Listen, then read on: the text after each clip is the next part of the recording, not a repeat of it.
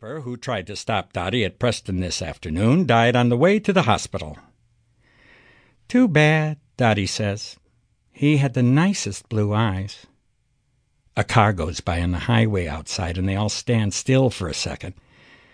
Then the music comes back loud, and the men jump to tune it down low. The taller one is swearing under his breath. Canada ain't big enough, he says, sarcastic, like, we gotta meet here. Dottie don't say anything. In no time at all, they finish the bottle of rye. I open another. Maybe he couldn't get through, the shorter man says.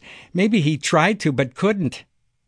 There's another radio flash. The cops have traced Rusty to Catesville. This makes Dottie feel a lot better. She laughs. He's near Catesville, she says, like we're near Siberia. She gets feeling pretty good thinking of Rusty. She don't mind the music now, the way the men do. She asks me if it comes from the pavilion, and I tell her yes.